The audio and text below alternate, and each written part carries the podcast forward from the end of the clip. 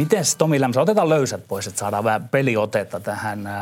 Mikä sun suhde on urheilukalenteriin? Sun siihen ikiomaan urheilukalenteriin?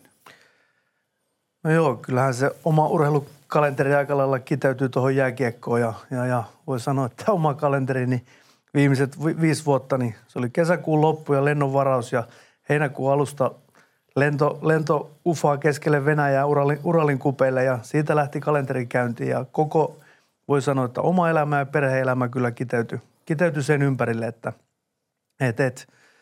kalenteri on kyllä, voi sanoa, että sata prosenttia urheilukalenteri. No miten sitten semmoinen yleisempi kalenteriajatus, se liittyy, että nythän futiksen M M-kisoja pelataan vähän niin kuin väärään aikaan. Nuorten leijonien edelliset M M-kisat olivat elokuussa. Minua se pikkusen häiritsi.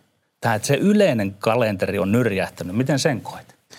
No joo, itsellä oli kyllä, kyllä niin kuin kova odotus, kun lähdin sinne, että on aina pitänyt kaksikymppisten kisoja huippuurheilutapahtumana ennen kaikkea ja, ja, ja. Mutta että kyllähän se kalenteri löi vasten siellä, että tyhjät katsomot ja se, se tuntui kyllä, kyllä oudolla. Ja onneksi sitten finaaliin tuli oikeasti urheilutapahtuman tuntua ja näin, mutta että tietyllä tapaa kun siihen niin kuin oppii ja tietyllä tapaa, tietyllä tapaa näkee, että asiat tapahtuu tiettyihin aikoihin, niitä odottaa ja sitten kun se rytmi heilahtaa toiseen, niin ei siihen ihan helposti pääse kiinni. Jotenkin näin minäkin mielen, mitä on urheilukalenteri. Ja sen takia ollaan nyt tässä urheilukalenterissa. No nuorten M M-kisat pelataan Kanadassa, Halifaxissa ja Monctonissa kaksikymmentäkuudes kahdestoista viides ensimmäistä kaksikymmentäkolme. Sun pesti nuorten leijonien päävalmentajaksi julistettiin viime kesäkuussa, eikö se niin ollut? Mitä kaikkea sä oot sen jälkeen tehnyt? Mi- mi- mikä on se prosessi ollut sieltä tähän päivään mennessä?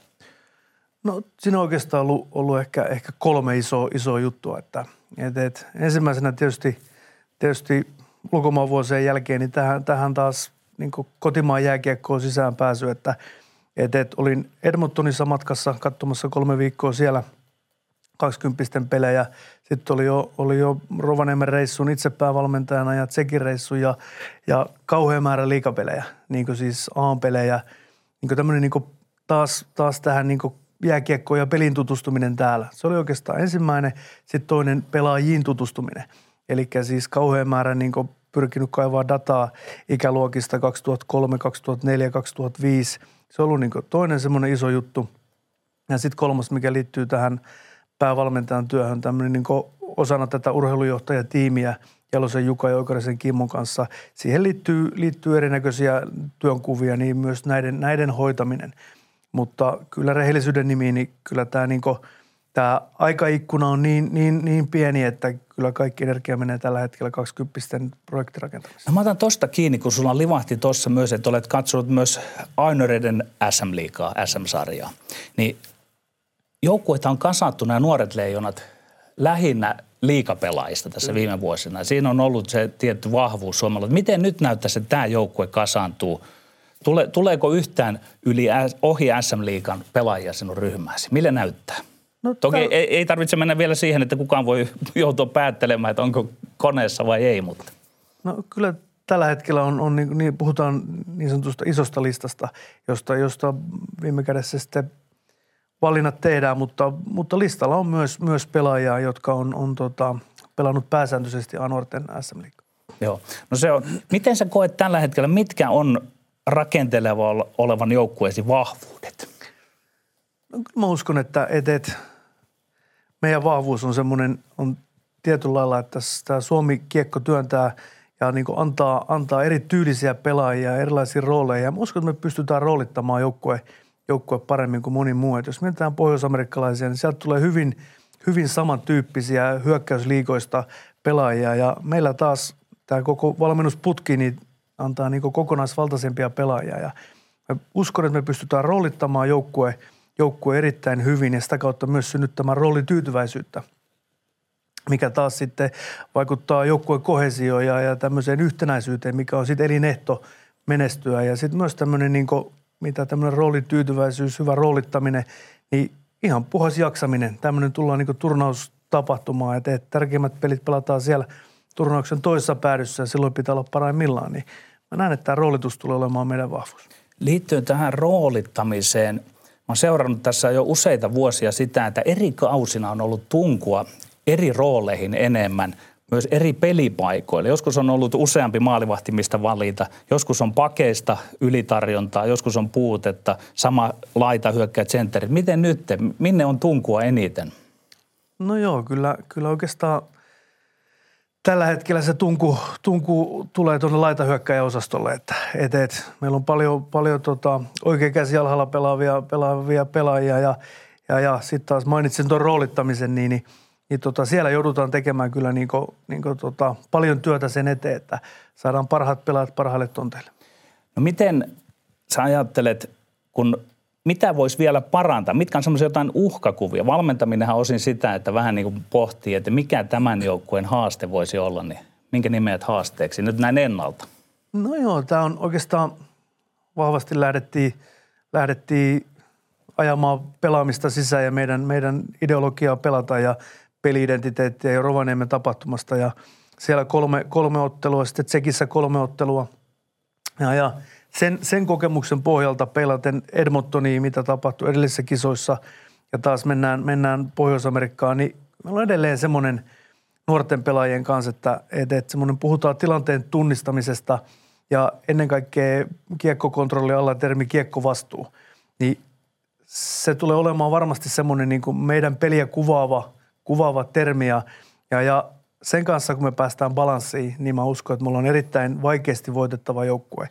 Ja, ja tota, mutta tämä on se, mikä on noussut, noussut esiin. Pelin virtaus vaihtelee ja niin sanottu momentum vaihtelee, niin niissä hetkistä, hetkissä tunnistaa sen kiekkovastuun alla ne, ne pienet teot, mitä tapahtuu. Ja Mosko, se on se, se on se suurin juttu, että siinä on se mahdollisuus, mutta siinä on myös se pieni riski. No minkä kokoisissa kaukaloissa olette noita harjoituspelejä pelanneet ja mitenkä sä näet sen, että onko siinä ja mitä konstia siihen voi olla tavallaan valmistaa sitten, että kun mennään sinne Pohjois-Amerikkaan, että pelaajat pystyvät pelaamaan pienemmässä kaukalossa ja miten ylipäätään sinun ajattelussa, jos tähän vastaat ensin, että vaikuttaako se tähän niin kuin meidän pelinä tämmöiseen, että joudutaan... Kaukalon koko. Niin. No kaukalon koko, tällä tapaa se mahdollistaa asioita, että et aina, aina usein kuulen sen, että se, se on niinku miinusmerkkistä, että se, se vaikeuttaa, mutta mä näen myös, että se mahdollistaa tiettyjä asioita ja pelin jatkumoita, missä, missä me taas ollaan edellä muita maita. Ja tota, mutta edelleen palaan tähän, tähän termiin kiekkovastuu, että silloin kun ennen kaikkea leveyssuunnassa tila aika vähenee, Niin, niin, niin syöttösuunnat, haltuunottosuunnat, valmiudet niin pelata haltuunottojen jälkeen lähellä laitoja niin nousee, nousee niin uuteen arvoon. Ja, ja tota, kysyt, että missä on harjoiteltu ja pelattu, on pelattu kaksikymmentäkahdeksan metriä leveessä. Eli siitä lähtee vielä pari metriä pois. Mutta tota, niin kuin mä sanoin, että et, et, se nostaa, nostaa tiettyjä asioita niin mun mielestä vaan, niin kuin, mitkä pitää huomioida ja mä en näe, että se ottaa, ottaa niin sitä, mitä nyt, mi, mihin on valmistauduttu ja minkälaista peliä tullaan pelaamaan, niin mä en usko, että se ottaa sitä meiltä mitään pois. Minkälaista peliä tullaan pelaamaan? Kuvaile muutamilla sanoilla sitä, että mitä sinä haluat nähdä, että mikä on se pelitapa, mitä lähdet haluamaan sinne ja toivomaan ja valmentamaan? No oikeastaan tämä on, tämä on mielenkiintoinen juttu ja tämän kanssa on, on itse ja valmennustiimin kanssa tehnyt, tehnyt todella paljon töitä ja Ja tota, jos lähden, lähden ihan aavistusta taaksepäin ja oma kokemus niin ensin K H L-maailmasta se, että tutkin tosi tarkkaan, mitä voittava jääkiekko on siinä liigassa. Ihan tilastoista, ihan pelaajatyypeistä, niin kokoonpanoista tultiin niin maalimääriin, erikoistilainen määriin, tämmöisiin hyökkäysalueen hyökkäyspeleihin, viivan ylityksiin, minkälaisin keinoin kamppailu pelaaminen. Hain niin todella paljon niin kulmia. Niin siihen, siihen ja, ja varsinkin toisena vuonna sitten siellä niin saatiin näitä asioita jo esiin. Ja, ja tota, no sitten oma kokemus kahdeksantoista kevään kisat, missä menee kahdeksantoista niin maailmanmestaruuskisoissa, mikä on pelin vaade taktisesti yksilötasolla. No sitten Edmontoni, siellä kävin katsomassa kaikkien maiden pelejä, niin ison määrän pelejä mietin. Ja koko ajan kysymys oli itsellä se, että missä me voidaan olla maailman paras. Missä me tehdään ero muihin, että Kanada kamppailee, Kanada luistelee, U S A on todella kiekko, kiekkotaitava, niin kuin tämmöinen nopeustaitavuus, aivan huikea, Ruotsilla on omia vahvuuksia. Missä Suomi voi olla maailman paras? Missä? Ja tämä oli se juttu, mistä, mistä kyllä, tämä kyllä. meidän pelijuttu Joo. lähti tulemaan. Ensimmäinen se on, että me voidaan pelata kiekolla niin kuin maailman parasta jääkiekkoa, eli terminologian alla kiekkokontrolli, niin siellä on vaihtaminen kiekolla, siellä on palautukset kiekolla, ää, siellä on hyökkäysalue, hyökkäyspelaaminen kiekolla ja näihin vaihtamisiin ja palautuksiin niin tämmöinen, tämmöisen terminalla kuin vastustajan juoksuttaminen, väsyttäminen. Ja, ja sitten tällainen niinku, niinku siihen liittyvä suorahyökkäyspelaaminen ja, ja niinku omalla, hyö, omalla hyökkäyspelaamisella me pystytään syömään vastustajan näiden niinku huippumaiden tätä coast to coast lätkää pois. Ja, ja me niinku omalla hyökkäämisellä väsytetään kaveria ja tietyllä sekuntimäärillä pysymällä kiekossa oikeassa hetkissä me syödään tehoa yli viisikymmentä prosenttia hyökkäyksistä. Ja sitten tietysti kun tulee vaikeuksia, niin sinun tehtäväsi on vaan rohkaista eikä luopua näistä Kyllä. periaatteista. Juuri näin ja vahvistaa, vahvistaa niitä. Eli tämmöinen niin kuin kiekolla pelaaminen, siinä voidaan tehdä ero. Huippumaatkaan eivät vaihda kiekolla. Edelleen heitetään kiekkoa pois. Luovutaan turhaa, niin sanotusti turhaa ja annetaan niin kuin niin kuin hyökkäysvuoroa toiselle. Siinä voidaan olla paras. Ja sitten toinen niin kuin hyvin kuvaava kaksikymppisten kisatapahtuma, mistä ihmiset puhuu, että maailman parasta jääkiekkoa ja viihdyttävintä jääkiekkoa, niin liittyy siihen, että hyökätään raikkaasti, mutta vastuu niin kuin hyökkäyksen päättämisestä on hyvin alhainen. Eli tietyllä tapaa te menette ehkä vähän pilaamaan ne bileet sinne, no, missä tuota, no, niin kuin, että se menisi ihan niin kuin coast to coast. Tämä, tämä saa, no, jos se niin kuin kansankielellä sanoo sinne. Että, niin. Vähän pyritään niin kuin rikkomaan sitä rytmiä ja hallitsemaan pelin virtausta tietyillä pelin ratkaisevilla vaiheilla. Ja, ja tähän toinen on tämmöinen niin kuin transition game, suunnanmuutosjuttu, vanha termi, mutta ennen kaikkea hyökkäyksestä puolustamiseen. Ne hetket, jos me pystytään pakottaa, kun me pystytään pakottaa vastustajaa aloittamaan hyökkäykset viisikon ulkopuolelta, meidän hyökkäyksen jatkumona tapahtuvat puolustukset, niin, niin muiden maiden niin kuin viisikon pelaamisen taso niissä hetkissä niin ei vakuuttanut tämä kokemus, mitä on nyt tutkinut ja on löytänyt, että tässä on se keino tehdä niin kuin viisi viisi pelistä niin kuin meille suotusaa. Ja sitten vielä tämä klassinen viimeinen erikoistilanteet, eli siinä, siinä tavoite, että Suomi on maailman paras. Että sieltä löytyy se H kolme puolustuspeli valmiudessa sitten, kun kiekko itse menetetään. No, kun sinulla tuossa vilahtelee mahdollisuus olla paras, niin tämä liittyy siihen, että miten asetetaan tavoite tällä joukkueelle. Otatko sinä siinä, määrätkö sinä sen, ottaako liitto siihen kantaa vai keskusteletteko te pelaajien kanssa? Tämä on, tämä on tota... Tässä on ollut itsellä monenlaisia niin kuin matkan varrella tapoja toimia ja otettu pelaajia ja otettu valmennukselta ja asetettu jotain. Ja, mutta tämän, tämän tarinan osalta niin tavoite on rakennettu toimintaan ja, ja, ja peliin ja, ja suoritukseen. Eli tavoite on rakennettu tarinan sisään ja, ja, ja tarina on lähtenyt siitä liikkeelle, että et, et, me puhuttiin Rovaniemellä tiettyjä asioita, jätä jälkiä ja, ja tämmöistä niin kuin pelaajana itsensä niin kuin esituomista, haluaa olla mukana. Ja se kulki siihen, että me tultiin tsekkeihin ja meillä oli, oli maailman paras joukkuepelaaja. Ja me pilkottiin sitä, mitä se tarkoittaa. Ja nyt kun me lähdetään Moncton Halifax-osastolle, niin, niin meillä on kasattu joukkue, maailman paras joukkue, maailman parhaista joukkuepelaajista. Ja nämä pelin kolme osa-aluetta – kiekkokontrolli, suunnanmuutosnopeus, erikoistilanteet. Me halutaan olla niissä maailman paras. Ja jos me ollaan niissä maailman paras, me todennäköisesti ollaan finaalijoukkue. Ja se on rakennettu se tavoite tähän sisään. Me ollaan maailman, meillä on maailman parhaat urheilijat. Eli me pidetään jokaisella urheilijan vastuu pitää itsestään huolta. Tehdä asiat niin, että voi mennä peiliin ja sanoa, että mä oon pannut kaikkeni likoon. Ja et uskotaan siihen, että meillä on maailman parhaat ihmiset siinä lähellä. Eli se tavoite tulee tässä maailman paras. Me lähdemme maailmanmestaruuskisoihin, me halutaan olla maailman paras. Olen Tämä kyllä, on se tarina. Olen kyllä sillä kannalla, että noin se kannattaa asettaa. Ei sen sijaan, että ensin puhuu sijoista, vaan siitä toiminnasta ja näin. No vielä viimeinen kysymys tähän ja sitten ohjelman lopuksi. Ja tietysti toivotan teille matkaan sinne onnea M M-kisoihin. Mutta mikä sinulla on, Tomi Lämsä, tällä hetkellä semmoinen valmentajan tuntu? Että mikä teidän semmoinen sauma on, koska... Onko sinulla tällä hetkellä sellainen rohkea fiilis, kun olet nyt tullut sinne sisään? Et kovin monta kuukautta vielä ole ollut. No oikein hyvä fiilis ja, ja toi on niinku, se mikä sen ehkä sen fiiliksen on tuonut, niin, niin, niin nämä pelaajat, niin kuin nykypäivän pelaajat, tuossa niin kuin puhutaan ikäluokat kaksituhattakolme kaksituhattaviisi haarukkaa, niin, niin kyllä pojat on, nuoret herrat on valveutuneita ja heitä on hyvin valmennettu. Siellä on niin kuin olemassa peruspalikat palikat ja se semmoinen että kun tuo asioita pöytään, niin kyky oppia, halu, halu oppia, halu olla niin kuin mukana, niin, niin onhan tämä niin kuin kiitollinen tehtävä. Ei tässä tarvitse ketään kysellä, että ei viittit sä tai yrittäisitkö tai se silmän kiilu ja kirkkaus, niin, niin, niin tota, se on niin kuin huippuluokkaa.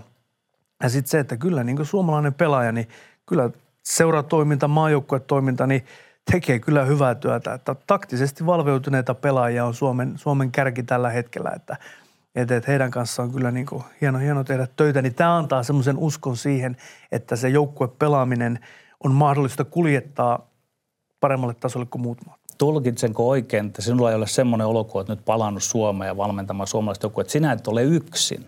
Tavallaan tuot tuossa hyvin esiin näitä pikkupalasia, että seurassa tehdään näin ja näin ja he ovat hyvin valmennettuja näin, että sinä olet vain yksi palanen tätä osaa. Onko Mä, tämä tul- oikea tulkinta? Juuri näin ja yksi palanen ja, ja tavallaan sinänsä koen tämän, nimenomaan tämän palasen niin kunniana, koska tähän saa kerätä, kerätä niitä, niitä pelaajia, joita itse katsoo, että tämä, tämä matka tarvii ja tarina tarvii. Ja, ja, ja toi, että tulin Suomeen, niin kyllähän se on se, että et, semmoinen niin kuin sanotaan, että välillä pitää mennä, mennä kauas, että näkee lähelle. Ni, niin kyllä se, että ei edes tajunnut sitä tämän suomalaisen jääkiekon yhteisöllisyyttä ja sitä voimaa.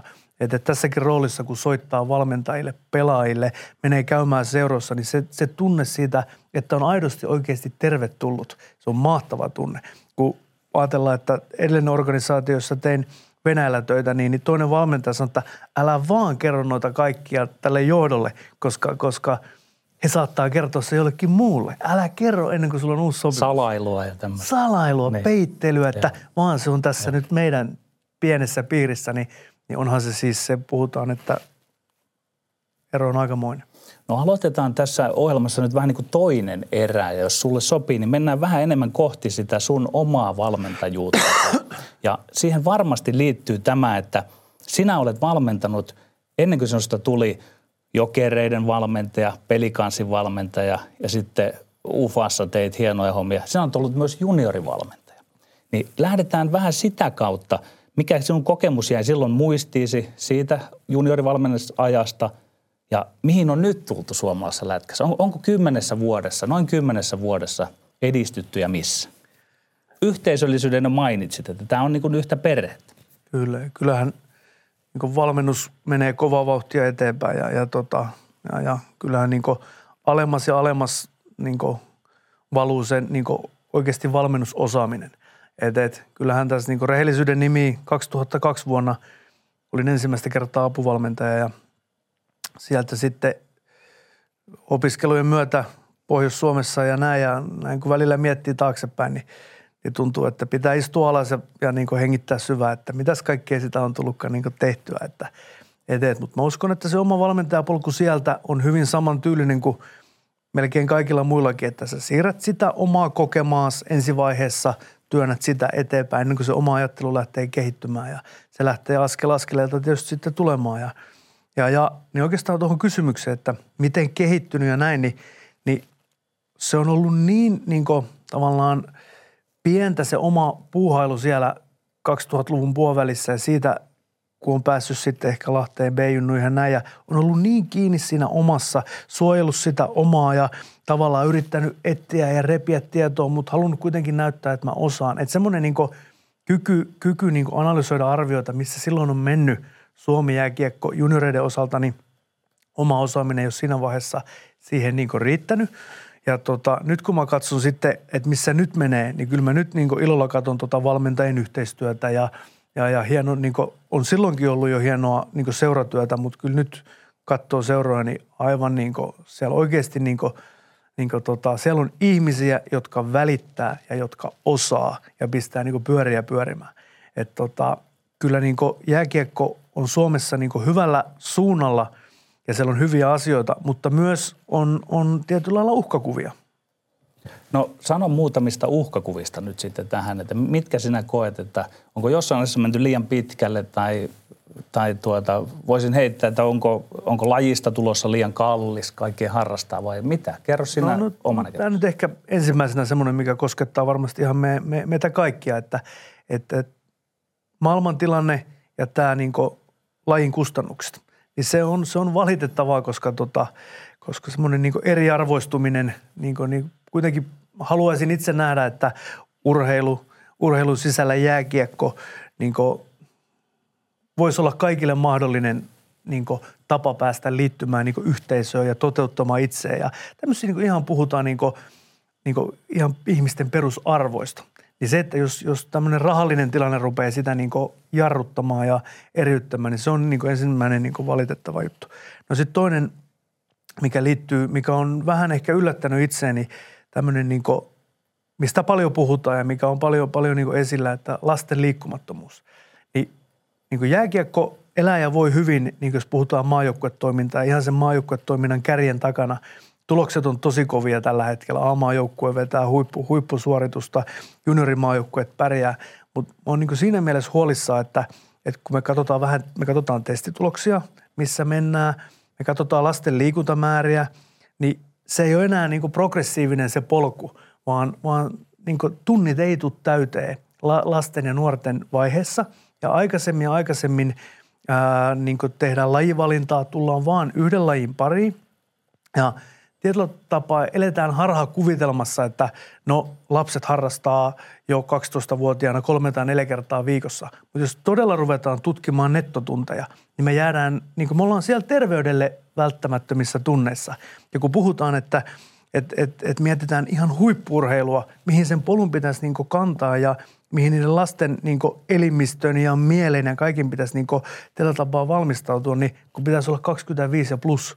Ja se pitäisi mennä ihan lapsuudesta sinne ylös, niin tämä on se, mikä itseä niin kuin huolettaa. Ja kun kuuntelee vanhempia ja valmentajia ja näin, niin meillä on, meillä on valtava työsarka. Se ei vielä ole tullut, se, se, siellä on jo piikkejä ongelmista, mutta, mutta mä pelkään, että jos ei todella voimakkaasti niin kuin, niin kuin päästä siihenkin, ja se ei ole vaan jääkiekko, vaan ihan tämä on yhteiskunnallinen juttu. Voidaanko ajatella, että tämmöisessä niin kuin esihuippu-urheilu merkityksessä tämä esihuippuru toimii myös jonkunlaisena indikaattorina, mittarina siinä, että oletko havaitsevinasi tai valmentajien välissä keskustelu siinä, että tämä saattaa ja tämä liikkumattomuus sen lapsena jopa näkyä sitten jossain C-juniori-ikäisessä pelaajassa ja näin, että tätäkö haet myös osin takaa? Että. Kyllä, itse käyttänyt termiä taidon tarttumapinta, että, että sä lapsena, lapsena tuolta ihan, ihan sieltä taaperovaiheesta tuonne kymmenen kaksitoista vaiheeseen, niin, kun, niin sä rakennat semmoista taidon tarttumapintaa sillä monipuolisuudella, niillä tuntimäärillä. Sä rakennat sinne sitä kestävyyspohjaa ja, ja sitä hermoston kehittymistä ja näitä. Ja jos ne jää tekemättä, niin sitten kun tullaan sinne U kuusitoista, U kahdeksantoista, ne taidot ei nousekaan niin korkealle, koska se pohja on liian kapea. Ja sitten vielä niin kun, ihan niin kun pahimmat esimerkit, niin tullaan loukkaantumisiin, elimistö ei kestä harjoittelua. Sitten kun se ei kestä harjoittelua, sitten tullaan tämmöisiin niin henkisen puolen juttuihin. Tämä ei oikein kivaa, jaksanko mä. Yhteiskunta työ, työntää kaikenlaisia vaihtoehtoja. Ni, niin se semmoinen niin kuin, niin kuin tähän henkisen puolen juttu, että semmoinen niin kuin kiinnittyminen ja sitoutuminen ja itsensä mittaaminen, niin mä vähän niin kuin, niin kuin on huolissani siitä, että, että jos ei siihen kasva ja ne tulee ensimmäisen kerran tuolla murrosien persoonan kehityksen niin kuin kriittisimmillä hetkillä, niin helposti tulee se, että no, tämä ei ollutkaan nyt kivaa. Ja, ja sieltä tippuu porukkaa pois just silloin, kun pitäisi alkaa niin kuin mittaamaan vasta sitä, että mistä se ollaan menossa. Ja tämä on niin kuin isossa kuvassa, mikä mua huolettaa. Joo. Tämä on hienoa, että sinä puhut nyt sieltä ihan siis liikunnan asioista ja näistä. Ja sen takia sinä olet aika mielenkiintoinen jututettava, että sulla on nämä asiat hallussa. Sä oot kulkenut sen koko polun. Toki et ole enää ainoita tämmöisiä, että alkaa olla aika tyypillistä, että on lähtenyt niin kuin Antti Penanen on lähtenyt jostain kakkosjoukkueiden valmentamisesta ja näin ja sitten tehnyt. No sinulla on sitten, sinut lopulta niin kun menit askel askeleelta sitten pelikanssia, pelikanssia, oli jokereita, mutta sitten olet ollut peräti siellä Julav, Salavat Julajev, miten se sanotaan, Salavat Julajev Ufassa. Ja minun papereissani sinä nousit suomalaiseksi merkkivalmentajaksi tasan sillä hetkellä, kun sait sen homman siellä toimimaan. Nimittäin voin ajatella näin, että se ei ole ihan helppoa ryhtyä apuvalmentajasta. Erkka Westerlund oli tehnyt hyvää työtä sen. Sinä ryhdyt apuvalmentajasta päävalmentajaksi ja saat sen joukkueen menestymään. Niin nyt älä Tomi Lämsä kursaile suomalaisen tyyliin, vaan kerro, miten sinä valmensit, miten sait sen homman toimimaan siellä? Mitkä oli vastuksia, mitkä voitit siellä ja niin edelleen? No joo, tietysti kolme vuotta apuvalmentajana. Ensin suomalainen tiimi, sitten kaksi vuotta venäläinen valmennustiimi ja se oli itselle kyllä semmoista opinaikaa. Ihan kulttuurin opiskelua, kielen opiskelua, pelin opiskelua, mitä K H L-peli on. Ja sain, sain tämmöisen niin kuin, K H L-liigassa ei voi puhua niin kuin pehmeästä startista, mutta sain kuitenkin niin kuin inhimillisen mahdollisuuden ää, lähteä tekemään päävalmentajan työtä. Ja, ja totta kai se lähtökohta oli se, että et, et, pelaajistosta tuli vahva luottamus ja sitä myötä seurajohdosta ja, ja tota, he halus, halus muutosta sinne. He halus rupea tekemään asioita vähän, vähän eri lailla ja, ja tota, he näki sen mahdollisuuden, että et, et, mä oon ollut lähellä, mä oon niin kuin päässyt jo sisään, mä olin tietyllä tapaa heidän silmissä lunastanut luottamuksen, että et, mä pystyn siinä hommassa toimimaan ja olin ilmoittanut heille, että tämä kiitos riittää apuvalmentajan osalta, että katsele muita juttuja ja sen jälkeen tuli, tuli, alkoi tämä neuvotteluvaihe päävalmentajan hommaa ja itse koin siinä, että et, et, et, nämä on näitä mahdollisuuksia, mitä harvoin, harvoin tarjotaan. Mihin ei että, voi sanoa ei. Mihin ei voi mm. sanoa ei ja, mm. ja, ja, ja, ja tota, homma lähti niinku siitä liikkeelle ja, ja tota, heti alkuun alku oikeastaan niinku iso, iso juttu oli se, että et Venäjälle on, K H L on turha lähteä esittämään venäläistä valmentajaa. Et pitää uskaltaa mennä omilla kiloilla, omilla ajatuksilla, omilla niinku, omalla persoonalla. Ja se oli niinku se ensimmäinen kulma itselle, että et, et, meni syteen tai saveen, niin sinä aiot olla jo oma. Niin. Mm. Et, et, tähän voidaan ottaa minkälainen venäläinen kutsi vaan, niin se vetää sen paremmin, jos mä yritän matkia heitä.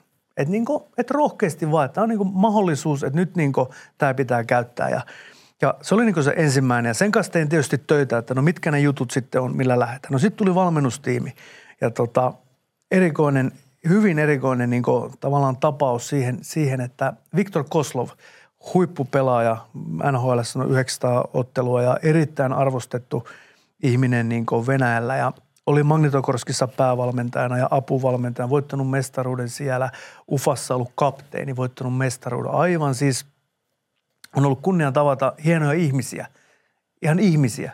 Ja Viktor Kozlov kuuluu niin kuin edelleen itselle semmoisen, että, että, että nostan hänet niin kuin joka kerta, kun joku kysyy, niin kuin hieno, puhutaan ihmistä, niin sanoo, että nostan hänen nimen. Hän on vaikuttava persoona. Hänen omalla karismallaan ja rauhallisuudellaan ja osaamisellaan, kuinka hän arvostaa muita. Niin mä en ollut sanaakaan häntä, hänen kanssa koskaan jutellut ja nähnyt vaan toisessa vaihtoaitiossa. Ja multa kysyttiin, kenet, kuka voisi olla apuvalmentaja, musta Viktor Kozlov ja näin. Ja sitten me ruvettiin käymään puhelinkeskustelu. Hänellä oli neuvotteluita ää, päävalmentajan rooleihin K H L:ssä, Nizhny Novgorodiin ja oli muita juttuja. Ja hän kun kuuli tämän, me keskusteltiin, hän sanoi, hän haluaa tulla. Hän haluaa tulla oppimaan toisenlaista jääkiekkoa. Hänellä on aina ollut visio, mitä hän näkee, mutta hän ei ole koskaan tiennyt, miten se polku sinne rakennetaan. Hän haluaa tulla. Hän tuli apuvalmentajaksi ja siitä hetkestä se päivästä yksi alkuun ensimmäiset kaksi-kolme palaveria. Hän oli vähän miettiväinen, koska hän katsoit, ei... Katsoit, mitäs tämä nuori suomalainen Mitäs tämä nuori suomalainen puhuu, että, että hyökkäyspeli määrittää puolustuspeli. Peli jatkumat, mutta hän oli vähän, että mikäs juttu tämä on. Ja sitten kun hän osti sen ajatuksen, niin ymmärsikö niin kuin oikeasti sitten syvällisesti lopulta, koska vaikka se on helppo ajatus, mutta kun jääkiekossa sitä ei ole viljelty, niin se ei... No ymmärti, joo, ymmärsi, joo, ymmärti kyllä. Ja hän, hän, hän sanoi, että voi että, niin kuin, että, että joka päivä hänellä niin kuin joku naksahtaa. Että ei kun tämä, siis tämähän on, näinhän se menee. Että niin kuin, että niin kuin, no, siellä on monta, monta tarinaa, niin kuin, vaikka tämmöinen ihan simppeli, että...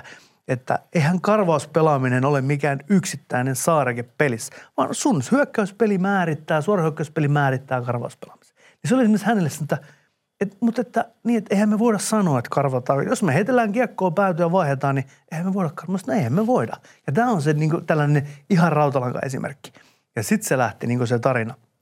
Ja hän niin kuin pääsi sisään. Niin tämä oli sitten mulle se ratkaiseva palikka, että mulla oli todella luotettava herrasmies – mulla oli linkki Venäjän niin joka kolkkaa, plus sitten tulkki. Ja tämä ei ollut sinulta ihan pelkkään suunnitelmallisuutta, vaan siinä oli myös intuitiota. Intuitio jota... todella vahva. Siis mä, mä, mä monta kertaa, mistä se tuli? Sä todella... oot kiinnittää jääkiekoulun jumalaa. No jotain, jotain näin. Että, niin. Että semmoinen näin, että jotain elämässä aina tulee.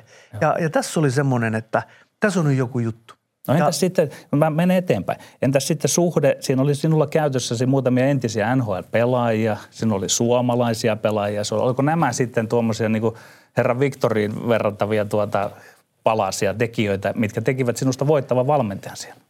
No joo, ja joo, he oli sitten se tietyllä tapaa se ää, toimeenpaneva voima sitten siellä arjessa. Mutta vielä sitä ennen, niin, niin tota, se vielä liittyen siihen, että halusin lähteä niin kuin omilla kiloilla mittaamaan valmennusosaamista toisessa kulttuurissa. Niin mulla oli kolme, kolme asiaa. Ja ensimmäinen oli niin kuin länsimainen johtamisote. Länsimainen johtamisote oli se, minkä mä halusin tuoda välittömästi. Eli pannaan se pelolla johtaminen, se virheen noukkiminen, niin käännetäänkin kaikki tämä toisinpäin. Käännet, ruvetaan näyttää sitä, minkälaista peliä me halutaan pelata. Ruvetaan näyttää niitä, niitä esimerkiksi puolustaa yhteistyömalleja, joilla me ratkotaan paine, painekarvauksia ja tällaisia. Ruvetaan näyttää niitä hyviä, eikä niitä, kun joku hukkasi kiekkoa jossain. Että käännetään tämä toisinpäin. Okei? Ruvetaan ottaa pelaajia mukaan päätöksentekoon.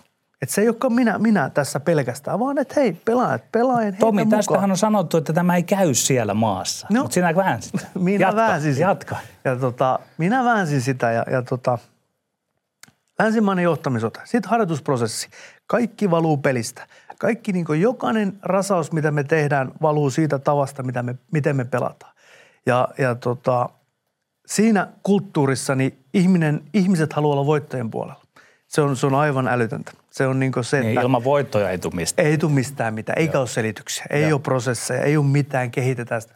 Joo. Pitää voittaa tänään ja sun pitää voittaa ensi viikolla. Joo. Eli rakenna se palettis niin, että sä pärjäät. Se on se juttu. Ja tota, no tää niin kuin peli- ja harjoitusprosessi, niin pois siitä, niin kuin, mihin he oli tottunut, niin tämmöiseen, että, että niin kuin jokainen harjoite on osa niin kuin peliä ja, ja, tota, ja pelaat rupesi aisti, että hei, tämähän niin kuin toimii. Et me katsotaan videoita, jotta me suoriutaan paremmin tuolla. Sama aha-lämpös kuin Kozloville oli tullut. Kyllä, niin. niin pelaajille ihan vastaava, että hei, vitsit, ja toihan niinku, toi auttaa meitä onnistumaan. Eikä se ole täällä antamassa piiskaa huonosta suorituksesta, vaan tämä koko valmennustiimi onkin vähän niinku täällä jeesaamassa, jotta tämä peli on parempaa. Ja meillä oli tosi tarkat pelin periaatteet, hyvin simppelit, ja tota... Mutta pelaat rupes uskoa, että hei, tällähän me pärjätään. Ja niin kuin sanoin siitä, että ne halu- siellä ihminen haluaa voittajan puolella, niin sitten se rupeaa kerää semmoista positiivista drivea ja yhtäkkiä ihmisillä on hyvä olla. Ja, ja tai paljon muutettiin juttuja siellä arjessa, että valmentajat kohtas pelaajia ja availtiin coachikoppiovia ja oli henkkoot-palavereita ja teit kaiken maailman niin kuin juttua. Ja, ja tota, mutta rehellisyyden nimiin niin ekana vuonna joukkueessa oli vielä vanhan liiton pelaajia. Niin kuin, siellä oli tämmöinen kolmen neljän pelaajan pieni ryhmittymä klikki. Ja he näki tämän tämmöiset, miksei sanota enemmän. Ja sitten kun tuli joku tappio, niin äkkiä vähän se välimaasto meni vähän sinne. Ja sitten oli tämä vahva puoli, entiset N H L-pelaajat, suomalaiset, eurooppalaiset, mitkä taas piti sitä. Me vähän elettiin näin. Ja Hei, hävit... muutitko sinä koskaan sitä linjaasi? Ajattelitko, että nyt täytyy käydä vähän ärähtämässä, kun tuli esimerkiksi toinen tappio putkeen? Ää, en, no ärähdin muutaman kerran joukkueelle, joo, mutta ärähdin johdolle. Ja, ja siinä muutaman kerran soitin vaimolle, että nyt saattaa muuten olla huomenna aamulla, että tuun kotiin, että nyt astuu semmoisen herran varpaille, mitä ei olisi pitänyt tehdä. Mutta toi täytyy ja varmaan tehdä. Kun se siihen... ehkä piti tehdä. Niin. Se piti tehdä ja muistan aamulla puhelin soi toimistolle ja tiesi, että no niin, se oli tässä ja oli agentti, oli tota, seuran niin kuin johtaja sanoi, että mä ajattelin, että nyt tuli lähtö ja, ja tuli tilanne vaan, että Tomi, että tee pelaajan kanssa mitä haluat, kunhan voitat. Älä koskaan muiden valmentajan edessä. Keskeytyn sinut siinä klikkikohdassa, jatka siitä, että siellä niin oli. Mm. Ja tota, se tuotti sen, että ensimmäinen kierros voitettiin neljä yksi, toisella kierroksella hävittiin Akbarsille, Akbarsille neljä nolla. Ja se oli itselle semmoinen, itselle semmoinen todella niin kuin pam, että mitäs tapahtuikaan ja miksi kävi näin. Ja vähän kelattiin nauhaa taakepäin ja sitten tehtiin pelaanvaihdokset, harjoittelua muutettiin, tultiin lähemmäs sitä sen pelin vaadetta. Nostettiin ihan perus, jääkiekon perusjuttuja takaisin niin kuin siihen päivittäiseen niin kuin peruskauraan. Käytettiin termiä bread and butter, eli ilman sitä et pärjää. Ja nostettiin ne siihen niihin mukaan ja, ja, tota, ja, ja lähdettiin niin kuin rakentaa uudelleen. Ja kaksi erittäin niin kuin huippuihmistä taas, Viktor Tihonov ja, ja Nikolai Kulemin. Entiset huippu N H L-pelaajat sain siihen ja ne, niiden herrojen niin kuin se lojaalius ja se semmoinen esimerkillisyys ja he halusi tulla, molemmat kun he kuuli tämän tarinan mikä on, he halusi tulla vielä niin kuin uran loppupuolella auttamaan niin kuin joukkuetta ja niin kuin aivan upeita ihmisiä. Niin mä sain heistä niin vahvaa johtajuutta sinne koppiin, plus nämä eurooppalaiset pelaajat. Että tota, sit mä aistin, että nyt, niin kuin, nyt mennään niin kuin kovaa oikeaan suuntaan. Meillä oli tosi hieno kausi. Ja mä oon sanonutkin nyt niin kuin jälkikäteen, että mä luulen, että, että niin kuin tommosia pelaajia, henkisesti noin kypsiä, kokeneita, ää, niin kuin sitoutuneita, niin voi olla, että mä en ikinä saa valmentaa tommoista joukkuetta. Mennään siihen vähän myöhemmin, koska se liittyy varmaan semmoisiin juttuihin, mitkä on niin kuin ollut kovia kolauksia. Mutta mulla on vielä semmoinen yksi täsmäkysymys, mitä mä kun katselin tuossa haltioituneena muun muassa Leijonien peliä, ja on tietysti kyse Granlundista, Mannista ja Hartikaisesta, niin tämä on nyt todella spesifi kysymys siitä, että kun he pelaavat sitä sellaista vanhaa, hienoa summaslaista kenttätasapainoa hyökkäysalueella, niin tuota, syötitkö sinä heille tämän idean vai ovatko pojat keskenään tätä tuota? Koska se poikkesi Leijonissa, se poikkesi jopa sitten siellä sinun ufassasi ja näin. Kaksi vuotta pojat pelasivat yhdessä. Joo. Ja tota, sen ajan kun olin päävalmentajana. Ja tota, Manninen oli jo vuoden ennen sitä ja, ja tota, hänen kanssaan olin apuvalmentajana vähän, mutta ei oikein silloin tietysti apuvalmentajan roolissa päässyt kiinni. Ja tämä oikeastaan, tässä on niinku, tässä tarinassa on niinku kaksi puolta, että näiden pelaajien niinku pelaaja-identiteetit, pelaajatyypit sopii niinku näin. Ja se, se määrä, mitä pojat teki keskenään työtä ja enemmän se oli semmoista, että vähän syttyjä, syttyjä aina siihen suuntaan, mihin ollaan menossa ja niin kuin auttaa heitä niin kuin, tämmöinen niin kuin, vähän tämmöinen pedagoginen termi kuin ohjattu oivaltaminen, niin, niin, niin oltiin ehkä tämän parissa. Ja, tota, ja, ja, ja sitten se semmoinen niin kuin onnistuminen ruokkii onnistumista. Niin en missään nimessä ota siitä kunniaa, että tämä olisi valmennuksellisesti rakennettu sapluuna.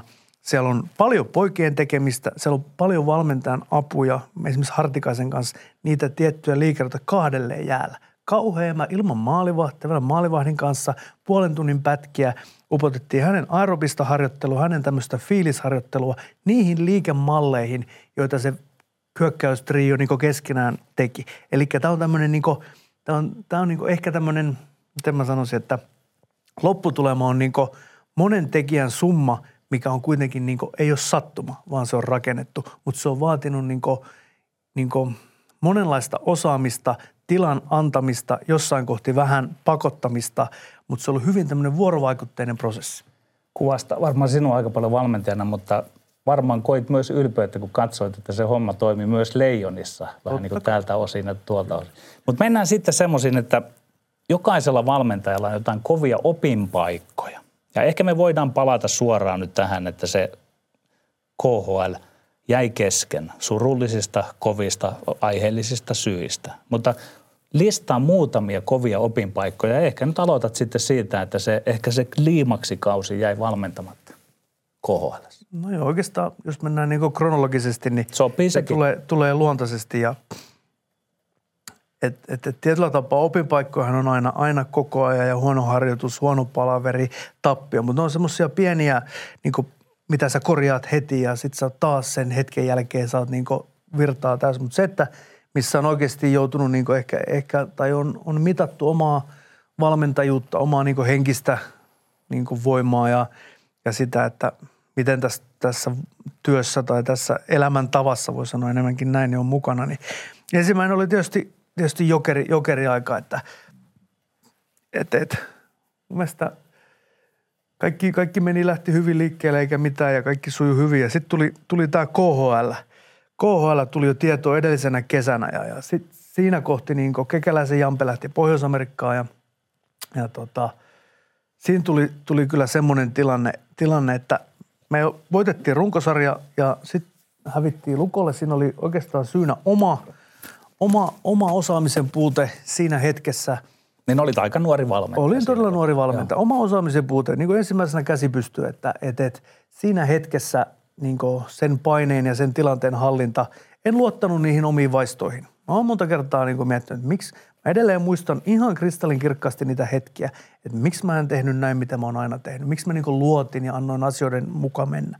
Ja tota, ihan puhtaasti valmennuksellisia hetkiä. Ja, tota, ja sitten myös siinä hetkessä se, että et, et puuttuu muutama tärkeä pelaaja ja, ja tota, tietyt pelipaikat ei, ei, ei, niinku, ei toiminut niin kuin piti. Ja, mutta lähtökohtaisesti mä edelleen nostan sen, että oma kyky reagoida siinä hetkessä ei ollut riittävä. Ja tiputtiin pois.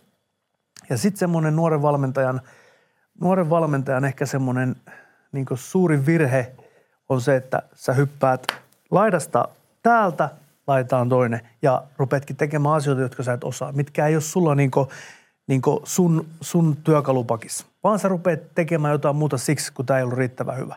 Ja totta kai sen ulkoinen paine ajaa sut siihen ja se oma niin kuin, ö, kypsymättömyys ja se oma niin kuin, huono olo ja se, että sä haluat tehdä asioita paremmin.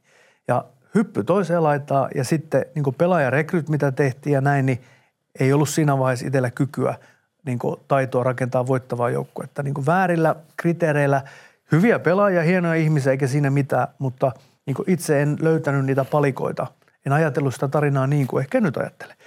Ja sitten vaikea syksy, tämä K H L siinä ympärillä koko ajan, kuka pelaa, kuka ei, kuka lähtee, se vaikeus. Kuka valmentaa jatkossakin kuka mahdollisesti. Valmentaa ja, ja mulla oli siinä siinkin hetkessä oli niinku tietyllä tapaa, tapaa tota, Jokereiden kanssa oli jatkopuheita jo syksyllä ja, ja näin. Ja sitten tiedettiin, että tulee toinen valmentaja pää, päävalmentajaksi, siltikin oli. Ja, ja sitten joulukuun kuudestoista päivä ilmoitettiin, että nyt Tomi, homma loppu tähän. Ja me oltiin muistaakseni siellä seitsemän. Et kuitenkin ihan niinku kaikki auki ja Ja mä koko ajan uskon, että tämä tästä lähtee. Me tästä saadaan vielä niin kuin väännettyä. Mä olin koko ajan palannut vähän niin kuin takaisin sinne mukaan, tai epäonnistumiseen, mutta niihin, millä me voitettiin se runkosarja. Ja tota, mutta sitten se loppui siihen, niin se hetki, niin se on niin kuin yksi semmoinen niin kuin todella iso, miettii sitä koko kuvioa, että mihin se sitten päättyi ja minkälaisia valintoja itse teki sen matkan varrella ja miten. Niin kyllä se oli semmoinen niin kuin, niin kuin pysäyttävä hetki. Ja... ja Tota niin, niin no. Mä sanon tähän väliin, ja sitten jos ajatellaan, että aina jotain voi oppia, niin sanoit, että Ufassa et tehnyt sitten tätä äärestä toiseen. Niin ehkä sieltä... Iso oppi, kyllä. kyllä todella iso oppi. Ja no sitten sit tuli vähän lastarin päälle, peli kanssa, ihan toisenlaiseen juttuun. Ja aivan niin kuin joku semmoinen ihmevisio, että, että tehdään neljä vuotta ja, ja neljä vuotta. Ja unohtui täysin ammattilaismaailman vaatimus, että sun pitää pyörittää sitä pientä pyörää, että sä voitat, sä teet riittävän tuloksen, mikä ammattilaismaailmassa pitää tehdä, joukkueen pitää voittaa. Ja sit sulla on koko ajan se iso pyörä, sä rakennat sitä huomista. Ja tää vähän jäi, pantiin hyviä kokeneita pelaajia pois Pärssistä ja, ja, ja tota, no nimenä esimerkkinä Pärssinen. Tällaisia, ketkä oli tehnyt pikkarainen, kuitenkin Aran kanssa sen hyvän tuloksen. Hyviä liigapelaajia, perusliigapelaajia. Kaikki pois ja sit tuli Hakulista ja Björnistä ja... tämmöistä ja, ja tota, kovaa harjoiteltiin ja mentiin vähän niin kuin, että, että semmoinen, että nyt täräytetään näin. Ja, no sitpä ei pärjättykään ja sitten tapahtui taustalla kaikenlaista. Mä aistin siinä joulun talven aikana ja, ja tota, se, se lähti vähän elämään omaa elämänsä siellä. Sitten tuli kevät ja homma päättyi. Niin se päättyikin niin kuin se jokerijuttu ja tämähän oli kaksi ihan erilaista niin kuin päätöstä. Niin että, että sitten mä mietin, että no, tähänkö tämä nyt niin päättyy. Kuinka sitoon ne sitten yhteen? Niin, ja että et, niin. et, mitäs nyt, että mihkäs mä tästä seuraavaksi ja, ja tota, onko vielä coachihommia ja mitä tässä sitten pitäisi tehdä. Ja silloin oli kyllä, niin kuin voi sanoa, että tuntui aika pieneltä. Ja, tota, ja, ja, Oliko aika... muuten siinä Lahdessa, sä, sä palasit ikään kuin kotikaupunkiin ja mahtoiko siitä johtua, että sulla oli usko siihen, että täällä sä saat aikaa, että sitä pientä pyörää ja jatkuvia voittoja ei tarvitse pyörittää. Et sen takia niin tuudittaudut siihen jonkin semmoiseen, että tehdään neljä vuotta. En tiedä. Se oli... Vaikuttiko se, että sä menit sinne kotikaupunkiin? Sopimus oli kaksi plus kaksi ja kaikissa puheissa puhuttiin siitä, että nyt muutetaan tämä koko, koko niin kuin juttu, miten se oli pyörinyt siihen asti. Että tota, et tavallaan ulkopuolelta kokeneita pelaajia ja ne oli jotenkin siinä semmoisessa niin kuin jotenkin siis ihan täysin, ei ihan täysin sata prosenttia oma vire. Eitähän se voi lähteä ammattijoukkoon valmentajaksi pitämättä huolta tästä hetkestä. Ja. Ihan omaa semmoista niin lapsellista sinisilmäisyyttä. Ja tota, mikä vieläkin harmittaa? No, no sitten taas, että joku asia, mikä ei onnistu, niin sitä, tai että yksi ovi kun menee kiinni, niin monta aukeaa. Ja tilanne oli se, sitten meni siinä, että mulla oli välillä Espooseen-sopimus, se meni konkurssiin, apuvalmentajasopimus ja sitten viime kädessä oli tilanne se, että mulla oli kolme sopimustarjousta ja, tota, ja, ja kaksikymmentä minuuttia meni deadlineen, minkä mä olin niistä niin ajatellut, että et, et ehkä toi, niin sitten napsahti tämä ufa. Sitten olikin yhtäkkiä niin taas kolme ammattisopimusta. Ja tota, no sitten lähti tämä ufa, ufa tarina käyntiin ja no sieltä tulee sitten se kolmas iso, iso juttu, että et, et, siinä oli, oli tämän koronan vuoksi ja maailmantilanteen vuoksi matkustaminen oli hankalaa. Olin tosi paljon siellä yksin niin kuin päävalmentajaa ja, ja mikä tietyllä tapaa on hyväkin, koska se on niin, niin kovaa matkustamista, aikaerot, se työmäärä. Totaalista. Niin, niin, totaalista. Se on niin kuin, että taas se opetti sen, että jos, jos päävalmentajasopimuksen ammattilaisjoukkueeseen tekee, niin kyllä se elämästä aika paljon, elämässä monelle asialle sanot, että ei vaan voi.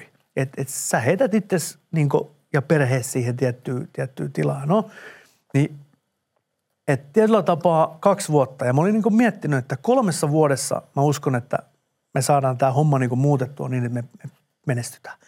Ja saatiin oikeita pelaajia ja kaikkea. No sitten sit tuli tämä viimeinen kevät ja se oli kuin niinku, sit niinku veitsellä leikaten niinku stop. Ja, ja tota, pelaajat lähti ja kausi loppui ja minä lähdin ja se loppui siihen. Niin jotenkin se, että sä oot rakentanut niinku semmoista tarinaa ja, ja miten sitä kuvaisi, että taideteosta, taideteosta. Jää kesken. Ja sitten sit yhtäkkiä sulta niin joku nykäisee sen tuosta edestä pois ja sanoo, että sori, mutta tämä loppui tähän ja sä lähdet johonkin tonne ja joku muu jatkaa täällä. Niin sitä ei alkuun niin tajunnut, että et tietyllä tapaa oli onnellinen, että sieltä pääsi pois ja pääsi perheen pariin ja kaikki meni sillä tapaa niin ihan niin asiallisesti. Ei voi sanoa, että hyvin, mutta asiallisesti. Ja sitten kun tuli se tuska ja hätä siitä, että mä en, mä en ehkä ikinä pääse tuohon tilanteeseen.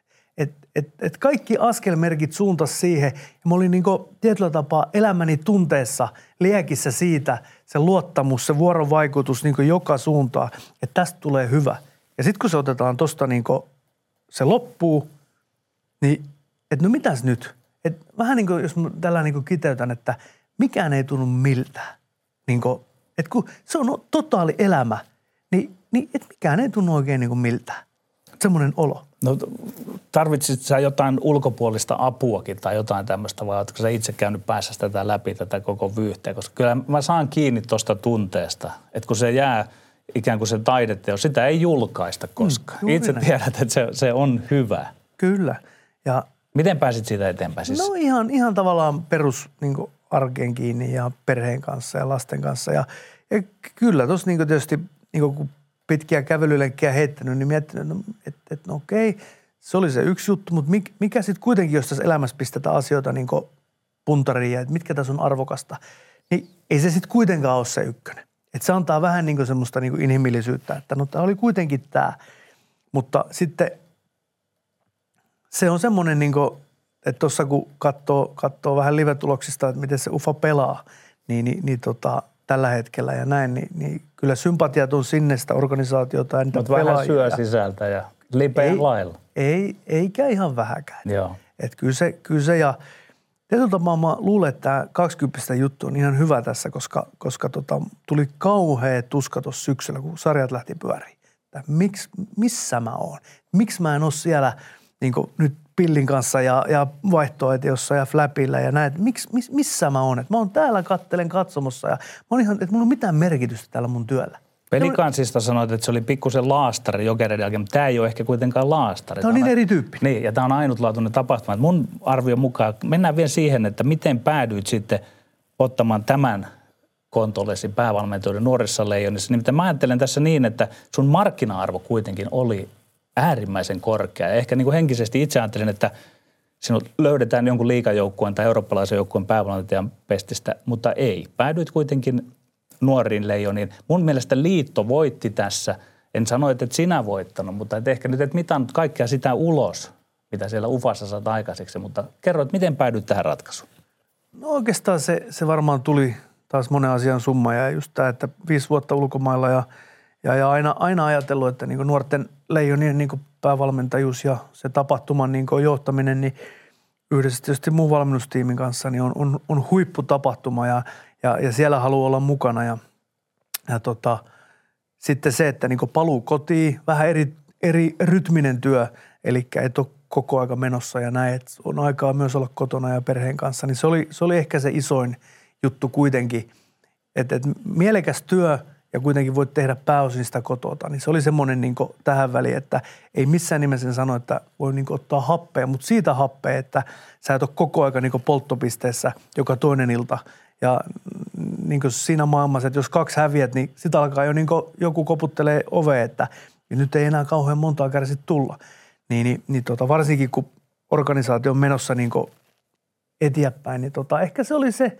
Ja sitten niin kuin mä sanon, että kyllähän leijonat on tällä hetkellä, jos ajatellaan niin kuin brändiä ja näin, niin kyllähän se on kunnia kuulua pistää verkkatakin päälle, missä on leijonalogo, niin, niin, niin eihän sitä käy kiistäminen. Niin oikeastaan se, ja sitten vähän sen jälkeen niin itse vasta rupesin miettimään, että no mitäs kaikkea tässä nyt tulikas sitten pöydälle vaihtoehtoja. Että mä Onko tullut pikkuhiljaakin olla... tässä niin kuin lisää? Joo, kyllä niin. on tullut. Ja, ja mutta ei varmaan ehkä käy niin kuin Kari Jaloselle, että Kari Jalonen napattiin sitten tuonne Tsekin maajoukkueeseen. No mutta mä, että... mä sanon tästä vaan sivusta, että mä ajattelen, että liiton pitäisi siinä kohtaa myös sitten ymmärtää, että jos, jos sinulle tulee merkittäviä tarjouksia, että vaikka hoidat nyt yhdet nuorten M M-kisat, mutta tämä on vaan minun tämmöistä ääneen ajattelua. Niin. Kyllä, kyllä. Ja tietysti tässä, tähän työhön liittyy tämä kaksikymppisten projektit plus sitten tämä isommassa kuvassa niin kuin muiden maajoukkuevalmentajien auttaminen. Ja, ja siinä on myös tärkeä on tietty jatkuvuus ja, jatkuvuus ja semmoinen, että asioita viedään eteenpäin. Ymmärrän myös sen, ja, mutta niin kuin tässä kaikki tiedetään, niin nämä on suuntaan ja toiseen. Nämä jääkiekkovalmentajan työt, niin ne loppuu ihan yhtäkkiä ja sitten yhtäkkiä joku alkaa. Että, et, et, kyllähän nämä niin kuin... Ja Ufan suoritus... sinulta ehkä takaa sen, että jotain alkaa jatkossakin, että siinä mielessä olet varmaan hyvällä puolella, mutta kun olet nyt tullut sieltä idästä tänne Suomeen, niin otan vielä tähän loppuun semmoinen kiteytys, että mille tämä näyttäytyy tämä suomalaisen jääkiekkoilun tila tällä hetkellä? Oikeastaan jo vähän puhuttiinkin siinä aikaisemmin, mutta kyllä niin kuin, tuloksethan on niin kuin mainitsin aikaisemmin, on todella kovia ja hyviä ja kyllähän huippujääkiekko tällä hetkellä, niin, niin Suomi lähtee ihan jokaiseen jääkiekko-otteluun pelaamaan voitosta, kun puhutaan, että leijona pelaaja. On se melkein niin ikäluokka mikä vaan, niin se kertoo siitä, että miten tätä työtä on, on tehty ja miten niin maajoukkuevalmennus, seuravalmennus on tehnyt yhteistyötä, niin se on, niin kuin, sitä on todella hieno katto.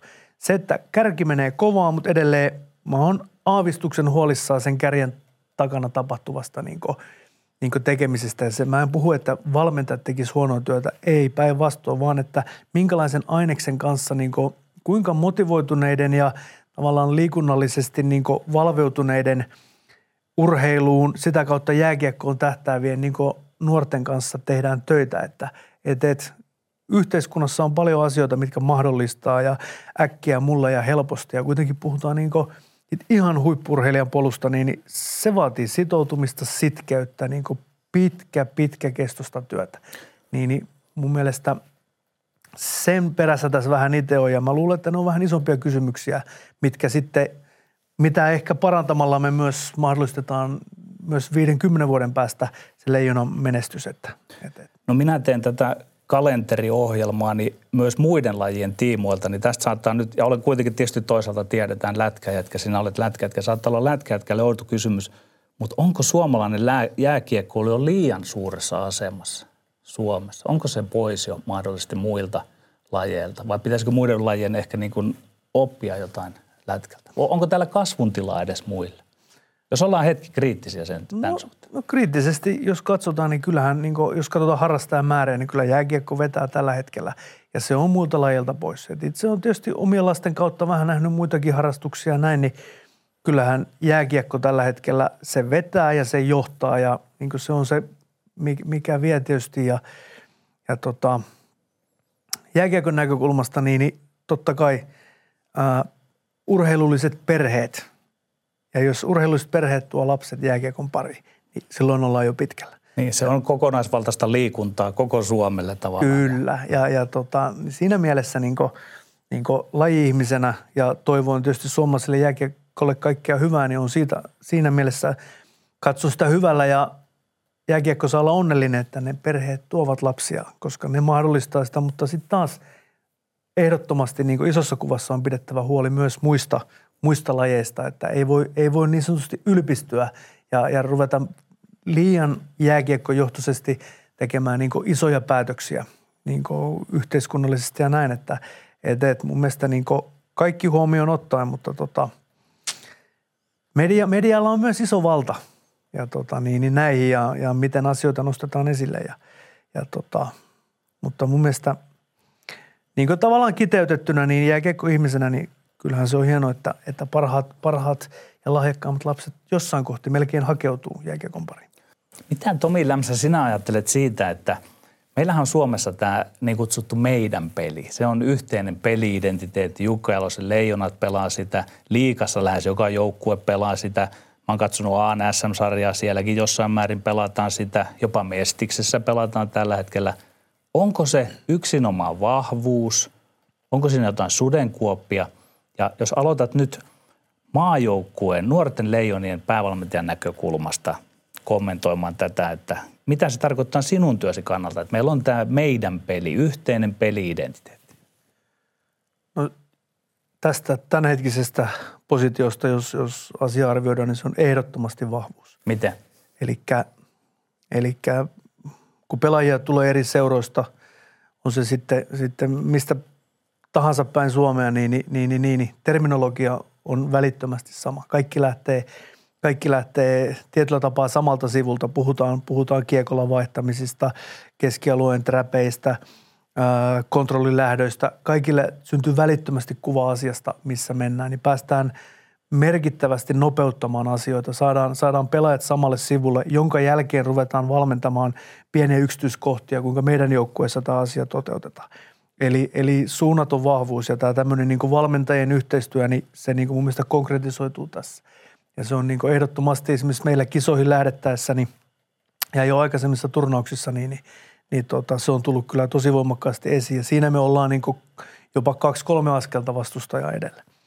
Ja tota, no sitten taas, jos miettii, että no mitä se tarkoittaa, nyt kun on itse tullut ja ruvennut katsoa, katsoa liigaa, aata, mestistä enemmän, enemmän täällä ja joukkueet pelaa hyvin, hyvin niin kuin samantyylisesti, niin, niin joskus tulee mieleen se, että että kuitenkin tämä pelin kehittyminen vaatii sitä, että uskalletaan ottaa askeleita vähän eri suuntaan ja uskalletaan vähän kokeilla ja uskalletaan myös epäonnistua. Ja taas sieltä löytää niin kuin voimaa mennä, mennä eteenpäin ja, ja, ja peli nopeutuu koko ajan ja, ja tietyllä tapaa pelaaja-aines vähän, vähän muuttuu, tulee edelleen ja edelleen urheilullisempaa ja taitavampaa ja mikä mahdollistaa taas tiettyjä asioita, vauhtierojen hyväksikäyttämistä ja tällaisia. Ja tota, niin se, että kun kaikki menee vähän saman muotin mukaan ja ollaan niin kuin sam, saman, hyvin samantyylisessä niin kuin, niin kuin harjoitepankissa ja, ja, ja näin, niin itse ainoastaan mietin sitä, että, että kuka uskaltaa lähteä tästä valtavirrasta pois.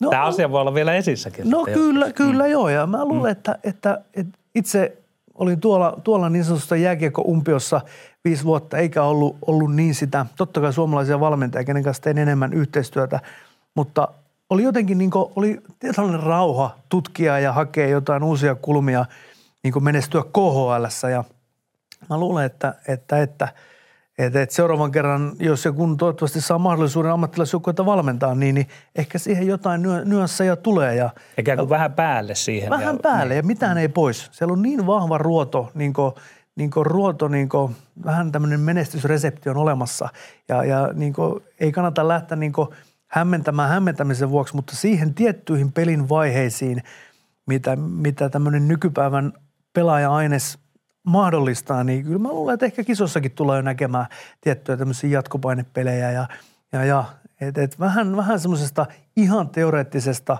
niin vähän ehkä astutaan askel siihen semmoiseen joissain pelin vaiheessa, jossa myös luodaan tämmöistä kiireen tuntua ja tehdään peliin tämmöistä hallittua kaosta, niin jopa semmoista pienen kaukalon ideologiaa on ehkä, ehkä luvassa.